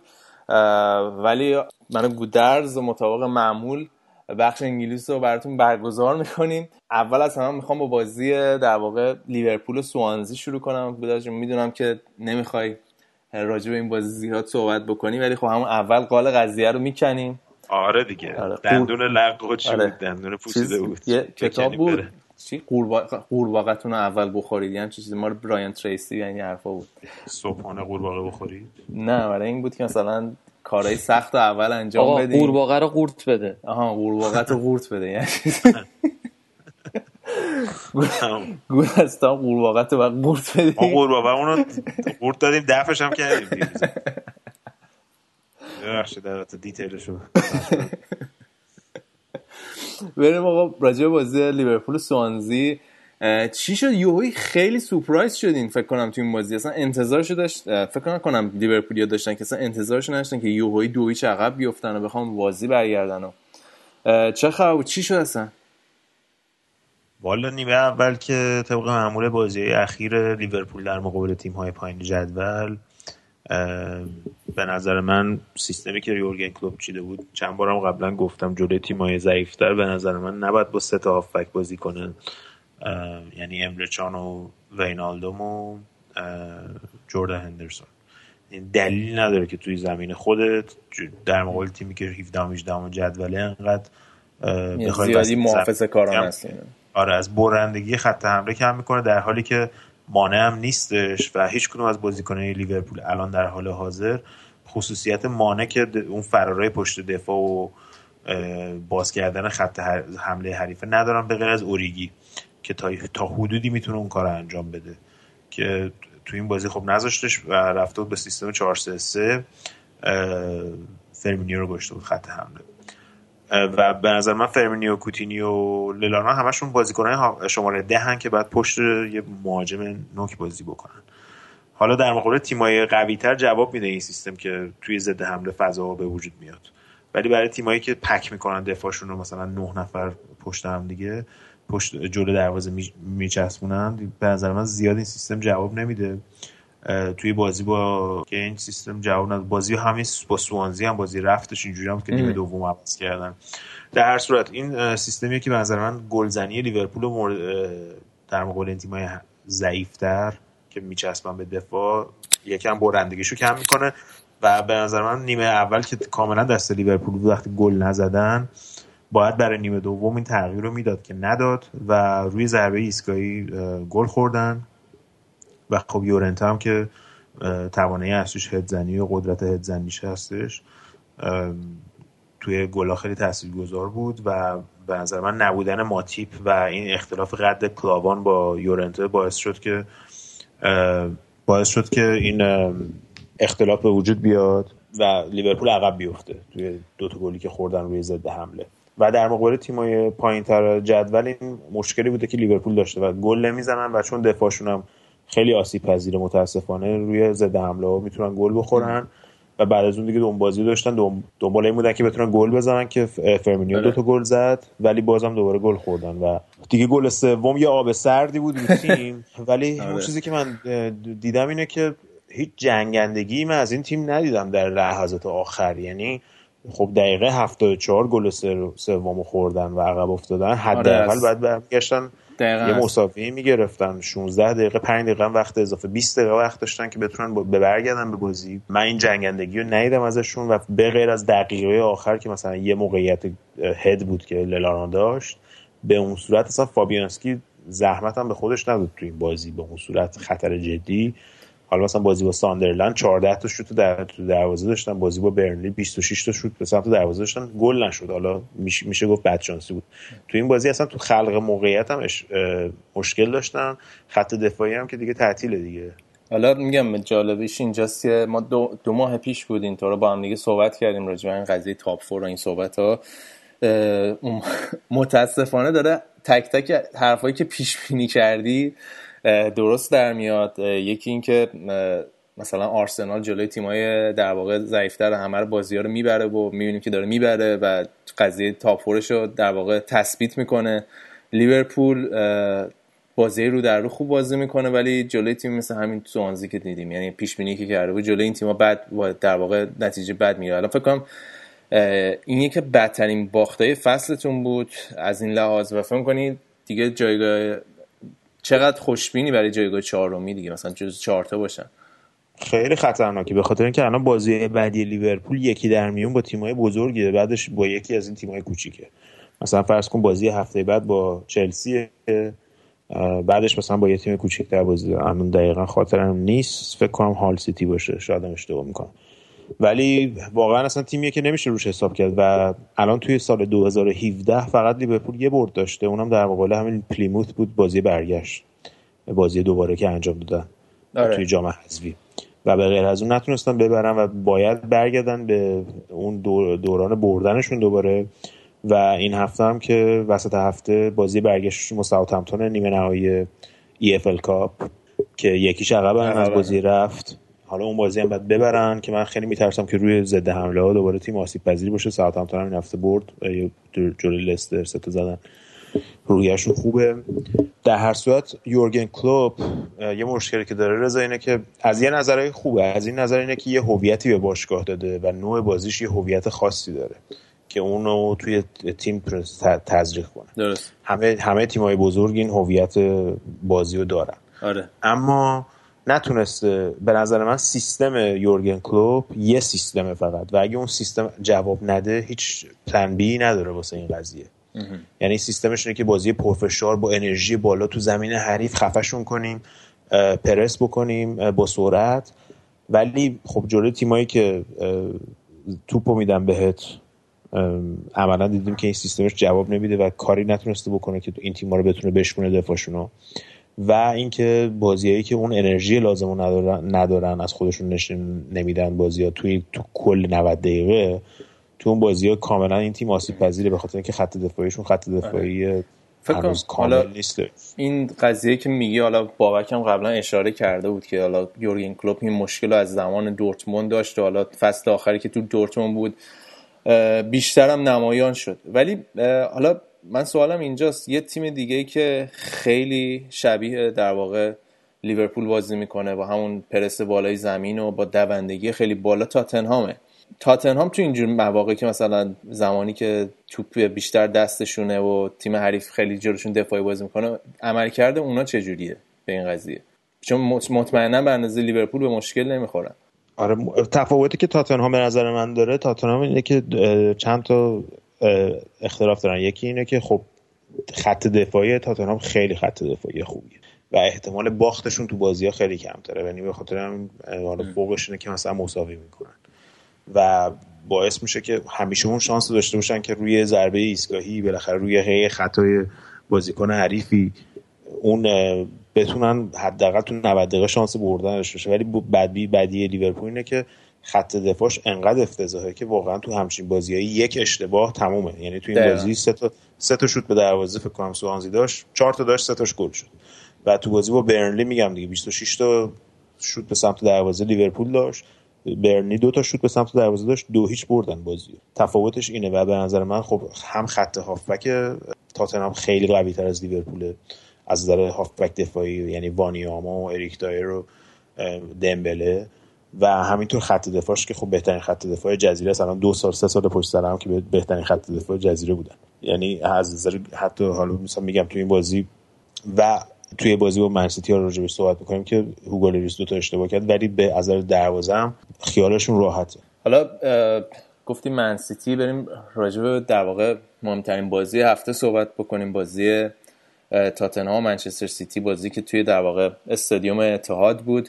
من فکر کنم بازی یه جورایی حکم مرگ و زندگی داشت برای پپ. هم یعنی خیلی حیثیتی بود. بعد از اون باختی که جلوی تاتنهام دادن بخشید باختی که جلوی اورتون دادن. بدترین باخت دوران مربیگری پپ بود و من فکر کنم بیش از هر زمان دیگه این نیاز به یه برد قاطعانه داشتن جلوی تاتنهام. تا تیمو برگردونن در واقع به روال خودش و یه مومنتوم خوبی پیدا کنن ولی این اتفاق نیفتاد بازی که دو هیچ جلو بودن و دو دو مساوی کردن. البته صحنه خیلی مشکوک پنالتی هم برای تاتنهام بود. من میگم من خواستم از این قضیه صحبت کنم گودرس از قبل از بازی اینکه من احساس می‌کنم پپ هم دچار سندروم بهانه جویی شده. یعنی اومدش قبل از بازی گفتش که چرا توی انگلیس نمی‌ذارم ما تیم بی بازی بدیم؟ به همین دلیله که مثلا توی این کشور می جوان بازیکنهای جوون در واقع رشد پیدا نمی‌کنن و شروع کرده در واقع ایراد گرفتن به در واقع فوتبال انگلیس. من احساس می‌کنم یه جورایی داره می‌خواد حواسا رو در واقع پرت کنه از ضعف تیم خودش. به حال خود پپ هم بازیکن جوون کم نداره که توی خط دفاعی بخواد ازش استفاده بکنه. و نمونه های موفق کم نیستن. همون تاتنهامی که جلوش بازی کردن. به نظر پپ دوچار چیز شده؟ یعنی دوچار بحران شده؟ این نشونه های بحران این قضیه؟ من فکر کنم بیشتر حالا توی انگلیسی بهش میگن frustration یعنی او اعصاب خوردی از اینکه نمی‌تونه اون فرموله که می‌خواد و پیدا کنه. و خب لیگ انگلیس لیگیه که تفاوتش با لیگای دیگه اینه که تو نمی‌تونی پاتو از روی تخت گاز ورداری. یعنی ورداری باختی. فرقش اینه که خب این همیشه هم تو تیمای خوبی بوده که بازیکنهای خوبی داشته که حتی اگه تیمش هم خوب بازی نمی‌کردن واسش بازی رو در می آوردن و اینو توی منچستر سیتی به نظر من نداره. و تیمای جلوی سیتی هم انقدر قوی هستن حتی تیمای پایین جدول که خیر تیمو می‌تونن بگیرن اگه یه روزی خوب نباشی. دیگه دیدیم که لستر چه بلایی سرشون آورد. در صورتی که لستر امسال یه فصل افتضاحی رو داشت. من فکر کنم این هستش و خودش یه ذره هم با تغییراتی که هر هفته میگم یکی از پرتغییر ترین مربیا بوده دیگه توی line up اول بازیش. یه ذره به نظر من فکر می‌کنم که خودش دچار سردرگمیه که چرا نمی‌تونه اون بازی که مثلا تو همین بازی با تاتنهام من فکر کنم یکی از بهترین بازی منچستر سیتی تو این فصل. نمی‌تونه اون بازی رو هر هفته از این بازیکن‌ها بگیره و بعضی وقتا هم که می‌گیره مثل مثلا بازی با این تاتنهام اتفاقات باعث میشه که اون نتیجه لازم رو نگیرن. مثل این بازی که خوب اشتباهات داوری باعث شد که نتونست امتیاز بگیره. ولی آقا چه اشتباهی کرد لوریسه؟ خیلی بعید بود یعنی از هوگو لوریس خیلی بعید. بعد رکورد این قضیه که در واقع اشتباه منجر به گل مثلا اشتباه دروازه منجر به گل میشه دست مینیوله است. دست دومی فکر کنم احتمالاً کاریوس دیگه. احتمالاً. پنج امتیاز امسال قشنگ گذاشته تو کاسمون. آره دوستم آقای براوو هم که دیگه نه نمیگن دیگه ماشاءالله. این بازی هم دوباره فکر کنم چهار تا شوت به سمت دروازه شد دو تا رو گل خورد و ولی راجب دل علی هم که صحبت کردیم چقدر خوبه و قضیه مثل که رئال مادرید هم پیش اومده مثل که رئال خیلی علاقه مند شده به دل علی. آره این صحبت که همیشه هست. حالا رئال مادرید که فکر کنم ترانسفر بند داره فعلا برای آره برای تابستون. آره تابستون که داره. ولی اگه مثلا بیل یکی دو فصل خوب کار, کار بکنه بعید نیست. رئال مادرید تو این فصل اخیر خب خوب مصرف کننده بوده. از تاتنام دیگه از مودریش و بیل گرفته. بعد فقط این صحنه پنالتی در واقع پنالتی که بعد روی استرلینگ می‌گرفتن به بعد دایو می‌کرد؟ یعنی وقتی ببین ما خب تو این برنامه از اول برنامه ما این چهار سالی که برنامه دادیم همیشه راجع به این صحبت کردیم که آقا نباید دایو کنین فلان اینجا حرفا. ولی خب وقتی داوری به کوری اندرو مارینر مثلا هستش که یکی از واقعا کورترین داورایی که من تو عمرم دیدم. یعنی من فکر می‌کنم داور انگلیسی و بعضیشون واقعا تست چشم و اینا ازشون نمی‌گیرن. بعد از یه سنی. جدی دارم بهت میگم چون اندرو مارینر همونیه که چیزم کرد دیگه اون بازی آکسید چمبرلین بعد اخراج می‌کرد آره آره اخراج که بازی چلسی. آخه اصلا این قشنگ کور این آدم. من نمی‌فهمم. بعد اون زاویه‌ای که خطا شد دقیقا تو زاویه دید کمک داور داره و اون کمک داور میگن یکی از بهترین کمک داور انگلیس مثلا اندرو گرت میشه که من نمی‌فهمم واقعا. و بعدش برگشتش هم 60 ثانیه بعدش توپ برگشت و گل شد دیگه. که اینم آفساید بود رو قبل از اینکه پاسی که بده به سان. و گل شد. و خب این می‌تونه اصلا قشنگ قضیه تاپ رو عوض بکنه. این همچین داستانی. و هفته قبلم روی بازی با اورتون هم وقتی هیچ هیچش بود روی استرلینگ خطا شد بینز خطا کرد پنالتی بود که نگرفتم و داستان اون بازی کاملا عوض شد. حالا اون صحبتی که هفته پیش شما می‌کردین که من هم مثلا می‌کردم این بود که آقا منچستر یونایتد یکی از دلایلی که این اتفاقاتی نه اینکه داورا به نفع می‌گیرن. به نظر من نالایق بودن داوره انگلیسیه و از وقتی که مایک رایلی اومده شده رئیس کمیته داوران انگلیس از 4 5 سال پیش کیفیت داوری تو انگلیس همینجور افت کرده. به خاطر مدیریتش خیلی از داوره خوبم رفتن مثل هاوارد وب در حالی که می‌تونست هنوز داوری بکنه استفاده داد. اینا رفتن و یه جوری, یه جوری هم روابطش هست با داوره قدیمی که هیچ کدوم از داوره قدیمی نمی‌خوان براش کار بکنن. خیلی از این داوره که الان دارن کار می‌کنن مربیاشون رو از دست دادن. مربی شخصی که باشون تو طول هفته کار می‌کنن فیلم ها رو باشون مرور می‌کنن و در مورد جایگیری ها باشون صحبت می‌کنن و اینا. یه جوری تنهایی با خودشون دارن کار می‌کنن خیلی هاشون و اینکه تعداد داوران اینقدر کم شده از تعداد داور خوب تو انگلیس اینقدر کم شده که داورا می‌دونن که هر اشتباهی هم بکنن بازی بعد دوباره یعنی هفته دیگه دوباره بهشون بازی می‌رسه. یه زمانی شده است دیگه. یعنی اصلا آره یعنی consequence ای نداره اشتباهاتشون. نوع مدیریت مایک رایلی آره مایک رایلی اون کسی کسی که یادشون باشه فوتبال انگلیس و همون داور کچله بود یوبس یوبس آره آره. یوبس بود خیلی انگلیسی آره هم آره از وقتی که اون مدیر شده اینجوری. حالا پپ گواردیولا هم درخواست مثل که اول فصل هم باهاش دیدار کرده بود و درخواست ملاقات کرده بودش که اینا دیگه من به نظر من خیلی مسخره است. یعنی اصلا تو کت من نمیره که چطوری مربی تیم می‌تونه درخواست ملاقات بکنه با رئیس کمیته داوران وسط فصل. یعنی به نظر من خیلی نامردیه. یاد چیز افتادم یاد بازی بارسا چلسی بود که داوره چی بود اسمش؟ که مورینیو یه کاری کرد یارو مثلا کلا داوری گذاشت کنار مثلا که رایکارد رفته بود بین دو نیمه باش صحبت کرد. یوهانسون چی بود؟ آره مثلا بین دو نیمه رفته بود باش صحبت کرد تهدید شده بود. آره تهدید مرگ شد مثلا بعدش هم بارسا خراب نکنید. نه کلا میگم که گفت با داور می‌خواست ملاقات بکنه برام یه عجیب بود. ولی خب آقا بگذاریم از بازی در واقع خلاصه امتیاز خوبی برای تاتنهام بود خارج خونه میشه گفت روی هم رفته. البته یه فرصت طلایی بود برای منچستر یونایتد که خوش رو به منسیتی برسونه بازی که کلاسیک بازی استوک بود خیلی سخت بازی سختی بود برای منچستر یونایتد. همون اول بازی یه گل در واقع روی گل به خودی که ماتا زد گل خوردن و 80 دقیقه داشتن حمله می‌کردن نمی‌تونستن هیچ کاری بکنن.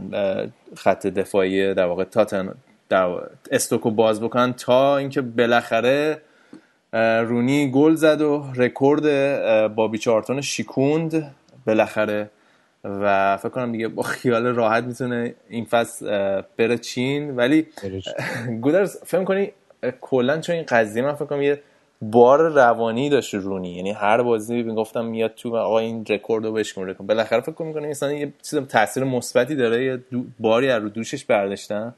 من فکر کنم یه باری از رو دوش مورینیو و تیم برداشته بیشتر. چون که البته خب باید گفت که واقعا دستاورد بزرگی برای رونی. چون که اگه مثلا ببینید تعداد بازیایی که بابی چارتون تونسته این تعداد گل بزنه یه چیز اورش 200 خورده ای از تعداد بازی رونی بیشتر. حتی خب بابی چارتون هافبک توجهی بود.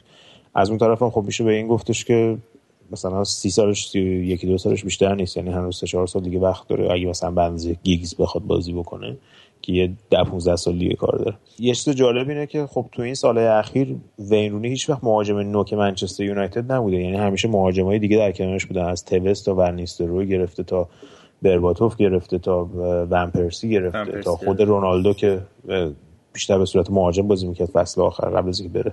دو تا حالت هست. یکی این که وین رونی به عنوان مهاجم نوک هیچ وقت بهش اطمینان نمی‌شد.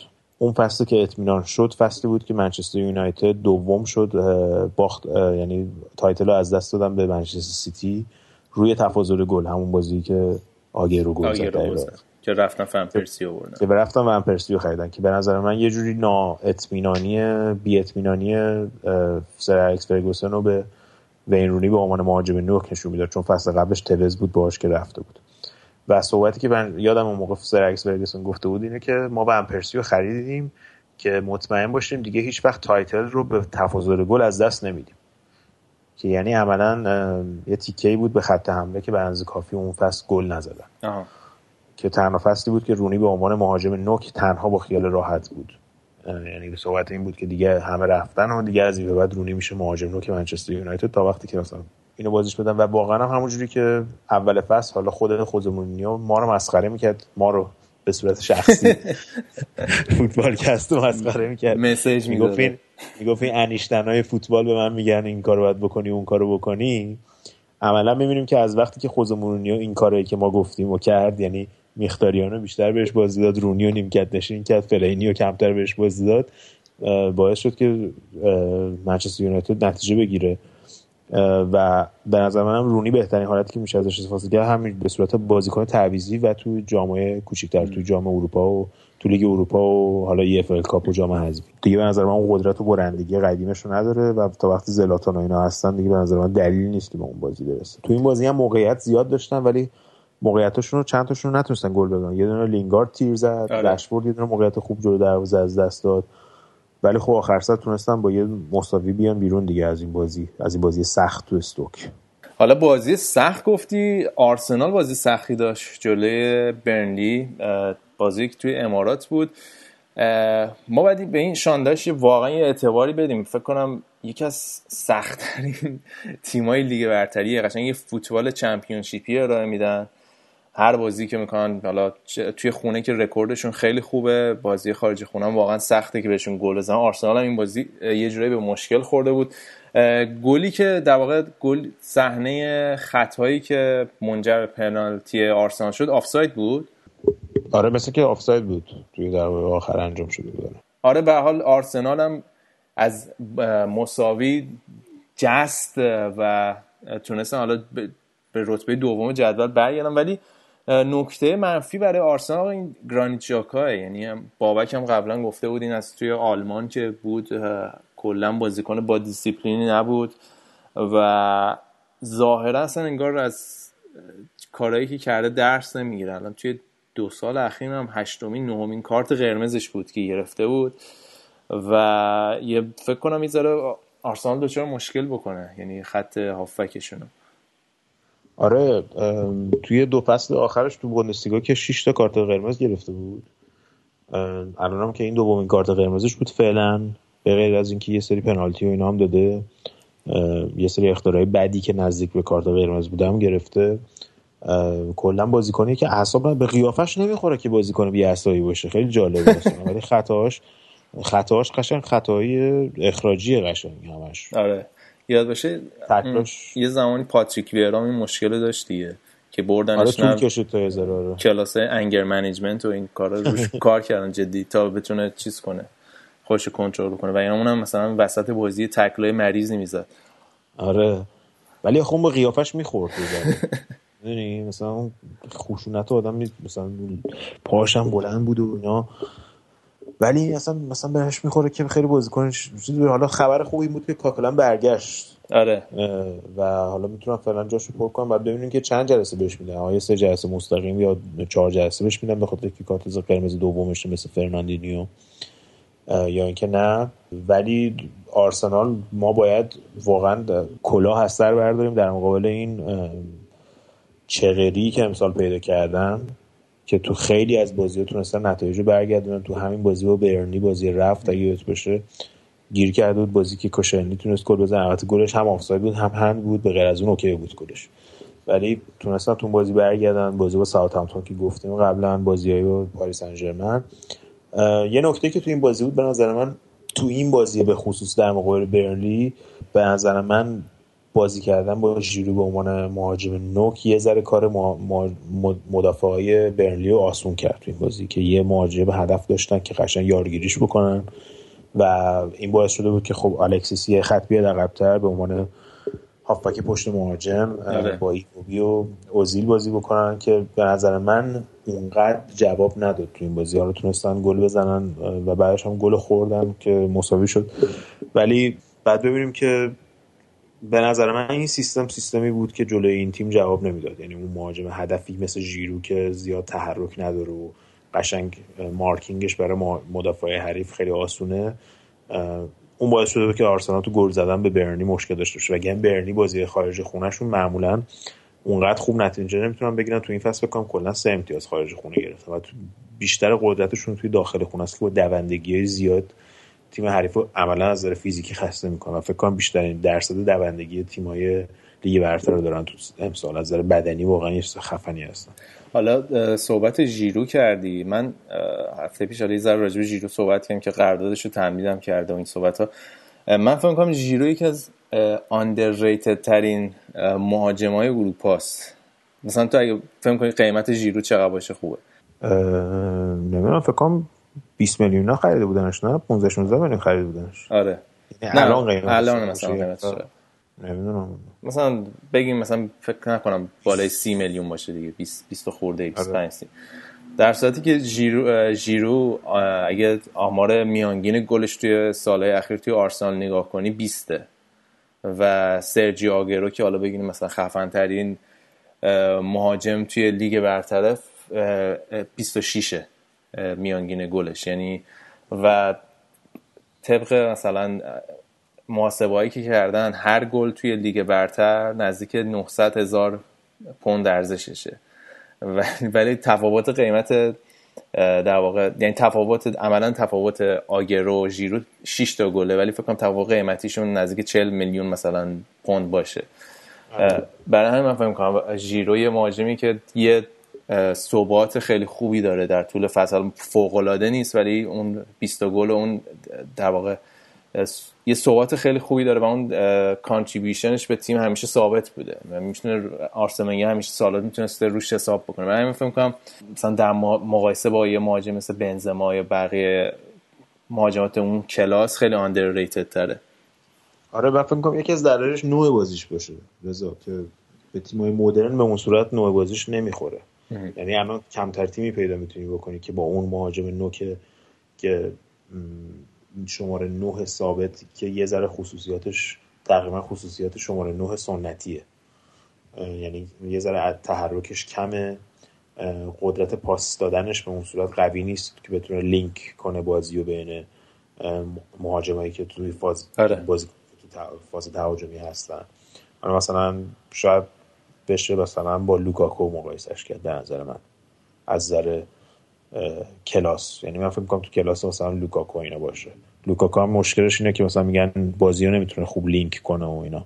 ولی از نظر شم گلزنی و اون زحمتی که واسه تیم می‌کشه و هم تو دفاع خیلی خوب عمل می‌کنه هم توی حمله مثلا بازیکن فداکاریه. ولی من فکر می‌کنم که مثلا برای تیمای مدرن مثلا من تا نشدم که تیمی دنبال ژیرو باشه. آره. شنیدی مثلا تا مثلا آره. فلان تیم مثلا می‌خواد مگه اینکه مثلا بره یک کلاس پایین تر این البته نظر شخصی من میگم. به من خیلی مهاجم خوبیه ولی نوع بازیش یه جوریه که تو سیستم تیمای مدرن به اون آره جایی آره. یعنی اونقدر با اونقدر چیز نیست. خیلی حالت حالا انفجاری هم نداره. یعنی بیشتر بازی کنی که چی میگن؟ توی box بازی می‌کنه آره دیگه دقیقا. حالا از آرسنال که بگذاریم فکر کنم کلا نتایج این هفته همش به نفع چلسی بود. چلسی که حالا دو هیچ هم هال رو زدن. بازی که اونقدر چیز خاصی نداشت اتفاق خاصی نیفت مگر اینکه تنها نکته مهمش این بازگشت دیو کاستا بود که یه سری خب کنتر قبل بازی انتقاد کردن گفتن که بعد از این داستان و اینا کاستا نباید به این زودی برمیگشت به ترکیب که کنتر در جواب گفت من بعد بهترین تصمیم رو برای تیم بگیرم که کاستا آمد و در واقع همون بازی اول. یه گل هم زد و بازی کاملا چلسی تقریبا سوار بازی بود. حال یه صحنه‌ای به بازی برگشت نیمه دوم.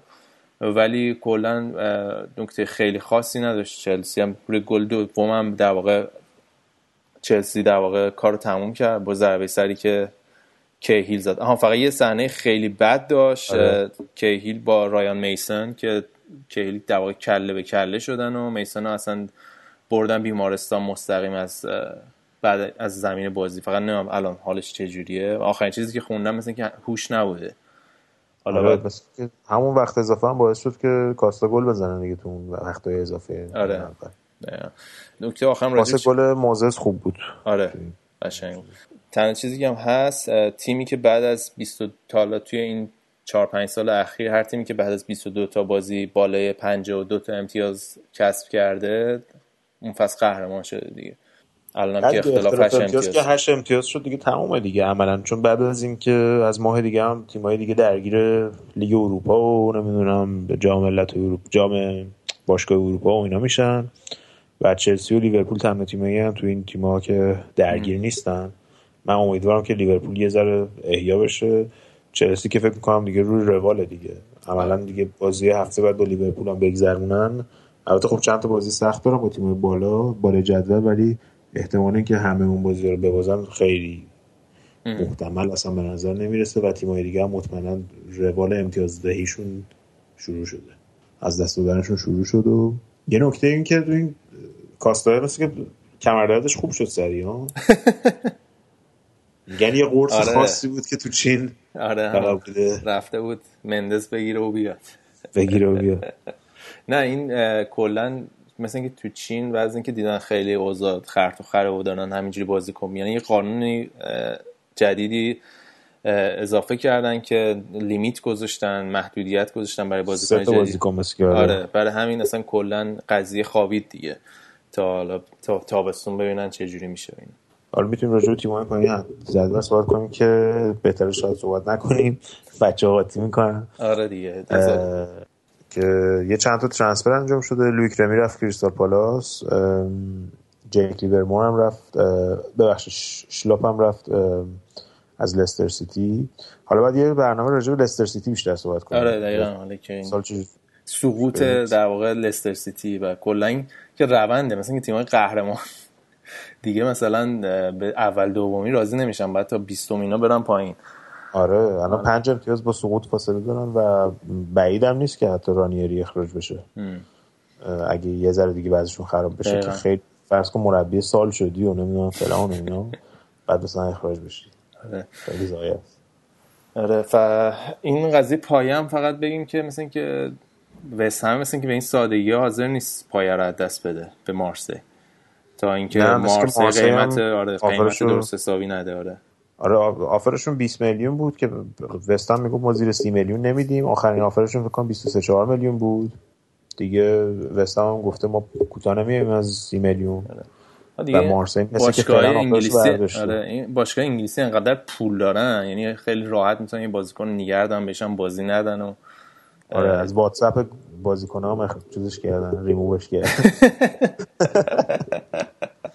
بیلیشه گفته از واتساپتون چیزش کنی.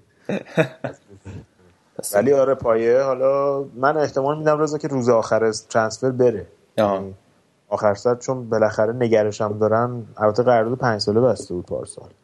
ولی دیگه با این قیمت بیشتر فکر نمی‌کنم جایی بتونم بفروشنش. پوزیت کنیم می‌رسیم به همون نکته اول برنامه که دندون لق و دندون پوسیدن اومد کند انداخت. باید کند آقا؟ باید کند رفت؟ آره. آخر سه من فکر کنم دارن یه ذره اذیتش می‌کنن ولی روز آخر دیگه بفروشنش بره و وستام هم الان تو این دوتا بازی اخیر که پایان نبوده دوتا برد خوب آورده. اومدن وسط جدول خیالشون راحت شدن. من فکر کنم که اون پول بگیرم بزنم به زخمای دیگه. خیلی خوب. پس اینم از انگلیس این هفته بود. باید برنامه این هفته هم همینجا تموم کنیم چون که بابک متاسفانه نتونست این هفته به همون ملحق بشه به خاطر مشغله که داشت ولی قول داده که هفته دیگه برگرده. لیگ آلمان رو هرچی مفصلتر و باشکوهتر برگزار کنیم. قبل از اینکه باتون خدافزی کنم فقط یادتون نره فوتبالکست رو می‌تونید از کانال تلگرامی ما telegram.me slash فوتبالکست گوش بدید ما رو توی social media. follow بکنید به دوستانتون معرفی بکنید تا فوتبالکست به گوش همه برسه. من از طرف همه بچه ها این هفته باتون خدافزی می‌کنم. امیدوارم که هفته خوبی داشته باشید. بازی های جام اتحادیه انگلیس هم هست. اگه خواستیم اونم ببینید تا ببینیم فینالیستش کی میشه. آهنگ آخر برنامه رو تقدیم می‌کنیم به همه آتش نشانه فداکاری که جان خودشون توی ساختمان پلاسکو از دست دادن تا برنامه بعد خداحافظ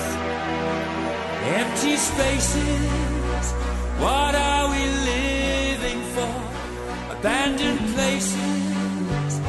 I guess we know the score. On and on. Does anybody know what we are looking for? Another hero, another mindless crime behind the curtain in the pantomime. Does anybody want to take it anymore?